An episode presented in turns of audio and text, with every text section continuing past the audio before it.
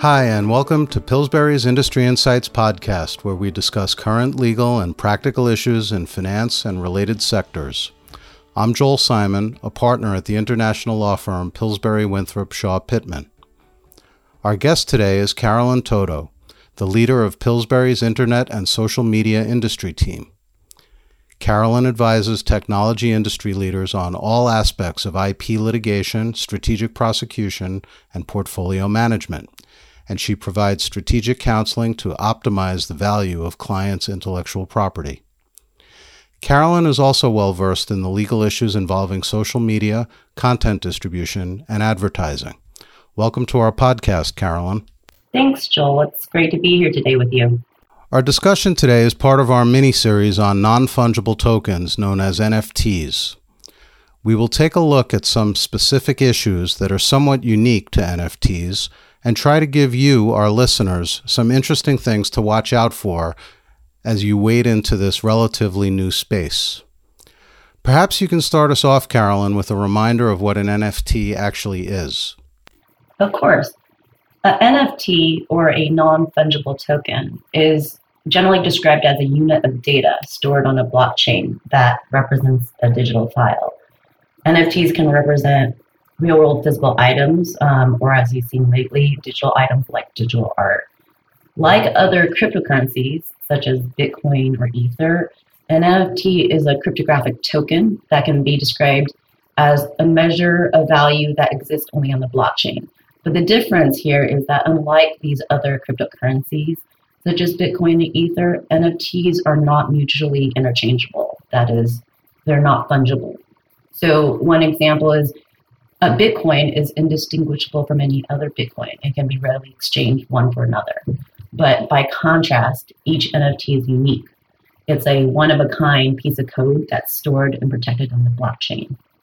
And so, as we've seen in recent months, that NFT has been used to represent digital files, including art, music, videos, trading cards, recipes, and even real estate. And instead of having that physical t- tangible item, an NFT representing ownership of that digital asset resides uh, in a buyer's digital wallet. So, a good analogy to the art world would be that instead of hanging on a wall or sitting on a shelf, an NFT that represents digital art resides in a digital wallet. And currently, there's very few restrictions as to what kind of content can be tokenized and turned into an NFT. So presents a lot of very interesting opportunities.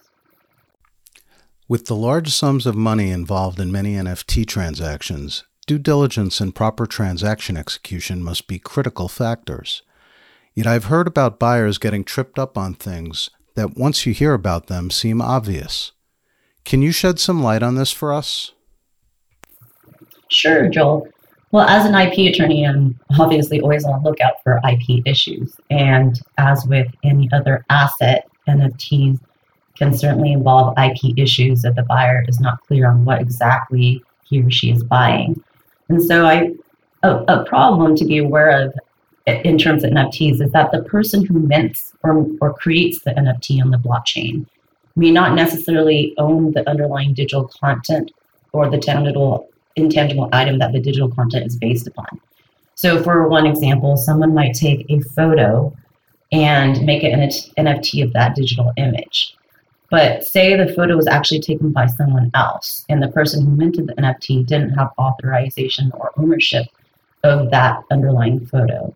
Then technically, the NFT could be infringing upon the IP rights of the photographer.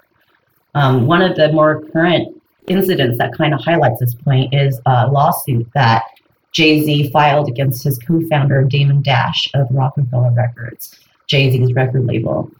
Uh, the complaint alleges that Dash partnered with a platform, an NFT platform, Superfarm, to auction an NFT of Jay Z's 1996 debut, debut album, Reasonable Doubt.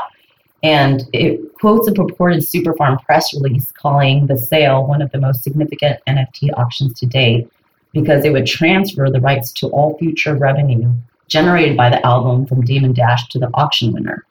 And that's very unusual because for most part, NFTs uh, generally retain the the IP rights of the of the artist, and the, and the creator will actually retain most of the copyrights. But out of the bundle of rights, the NFT purchaser usually just gets some limited license to display the NFT. And so, of course, the lawsuit asserts that Dash didn't actually have the IP rights to convey such broad transfer of IP rights in the NFT. Um, and it, the complaint allegations say that Dash only owns a minority share in the record label. And so, as such, he does not have a right to sell company asset outright. Um, ultimately, the auction was canceled at Roc-A-Fella's request, um, and the case is still pending. So it, it, it's a prime example of why, when somebody buys an NFT, they need to make sure they do their due diligence to ensure that the NFT creator actually had the underlying rights uh, to whatever digital asset it is that the NFT is based upon. Um, and, and, like I said earlier, one thing to appreciate, and, and, of course, this is all developing since NFTs are still relatively new, but like purchase of, of a tangible art, generally it's not a transfer of IP rights. The buyer gets some limited right to display the piece of art, but doesn't necessarily have all the full copyright to to the art. And so they may lack exclusive access to control that asset um, as if you had gotten entire ownership rights of, of, the underlying asset.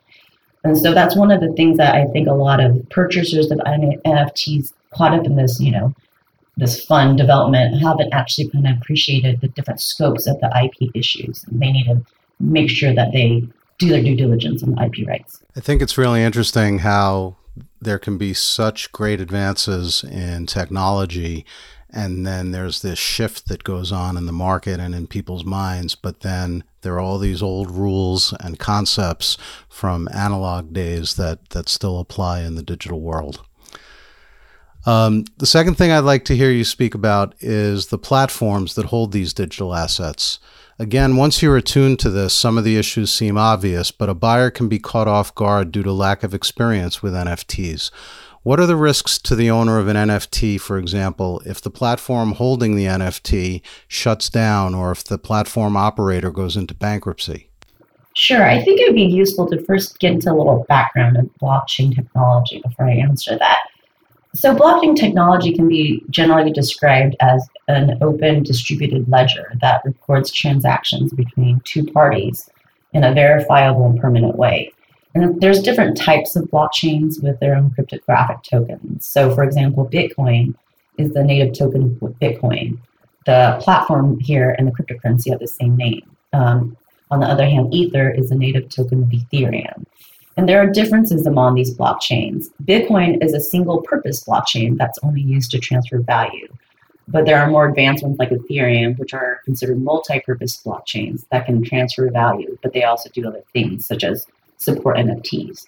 And so today we see a lot of the NFT action happening on the Ethereum, and most of the more well known NFT exchanges are minting NFTs using Ethereum. So, turning to the accessibility issue, most NFTs on blockchain are really just based on a URL that directs you to the site that's hosting the underlying digital con- content that the NFT represents. And these links need to be maintained by someone, just like any website. This is oftentimes the web host or the NFT exchange that minted the NFT. But like you know, there may be issues where a host or exchange shuts down or goes under for any reason, like bankruptcy. And then if that happens and nobody's maintaining the link, it essentially breaks. And what happens is the NFT ends up pointing to a missing file. And so uh, that's another one of the underappreciated issues um, I think that most buyers may not be aware of. Right now, one of the potential solutions that buyers of NFTs and NFT exchanges have been looking toward is to create NFTs using a decentralized system called IPFS or Interplanetary File System. And what IPFS does is it's, uh, it uses a peer to peer protocol so that the content is accessible through peers located anywhere in the world, not just one site. And in this way, an NFT that's linked to an IPFS address will let you find a piece of content so long as somewhere, somewhere on that system is hosting the link. And so you have a lot more chances that that link will be maintained for longevity. Um, because a multitude of hosts rather than you know a single domain owner is ensuring that the file remains online and accessible. So buyers who are looking to get into NFTs should again do their due diligence and see at least where they're buying an NFT, see what type of hosting um, that NFT was made with. And so if you're going to buy from certain NFT exchanges, both sellers and buyers should be aware of the issue and, and take care to use platforms that are using either IPFS or something similar uh, to that type of system. That sounds like a great solution, and uh, hopefully, as that evolves, um, it'll it'll work the way people think it should. Um, it also strikes me that this might be an area where there could be an insurance product or, or something like an insurance product uh, to try to protect against platform risk, uh, like the type that you've discussed. Yes, there are. So, insurers and insurtechs provide some digital asset coverage. Um, but most currently, these products usually apply to fungible tokens such as cryptocurrency and not NFTs per se. Today, I've seen a few insurers that say they specifically cover NFTs, but I think there's a lot more to be wanted. Our colleague, Richard Giller, has actually written a piece about this very issue, uh, and it's posted at Pillsbury's Internet and Social Media Team blog, um, available at internetandtechnology.com. Um, it's also more widely available on our firm website. Richard notes there that the insurance industry has been slow to respond to NFT risks, but that's most likely because, like everyone else, it's coming to grips with the unique risks involved with NFTs, including some of the issues we just discussed. And of course, the insurance industry is familiar and does offer coverages, I'm sure, against many risks that are associated with NFT transactions, like IP protection, insurance against misrepresentation, theft, and bankruptcy. And so I think the challenge here is for insurers to take some of the currently offered coverages that would be applicable to NFTs and just add specific insurance protection for those risks unique to NFT transactions to be able to create more NFT specific policies. So it'll be interesting to kind of watch the insurance industry, how it develops and addresses these NFT associated risks. We will definitely be on the lookout for further developments in the insurance area. It's been great having you on the podcast today, Carolyn. I'd love it if you could rejoin us for a follow up to explore other NFT related issues. Thank you, Joel. It's been my pleasure to join you today. And now it's time for This Week in History. 1945, by all measures, was a difficult year, with World War II raging, the death of FDR, and a nuclear arms race in full swing, among other things. But ultimately, good news triumphed with the Allied victory, the fall of Nazi Germany, the liberation of concentration camps, and the passing of the torch of democracy from Franklin Roosevelt to Harry Truman. Given all these blockbuster events, it wouldn't be surprising if you missed the story about Betty Lou Oliver.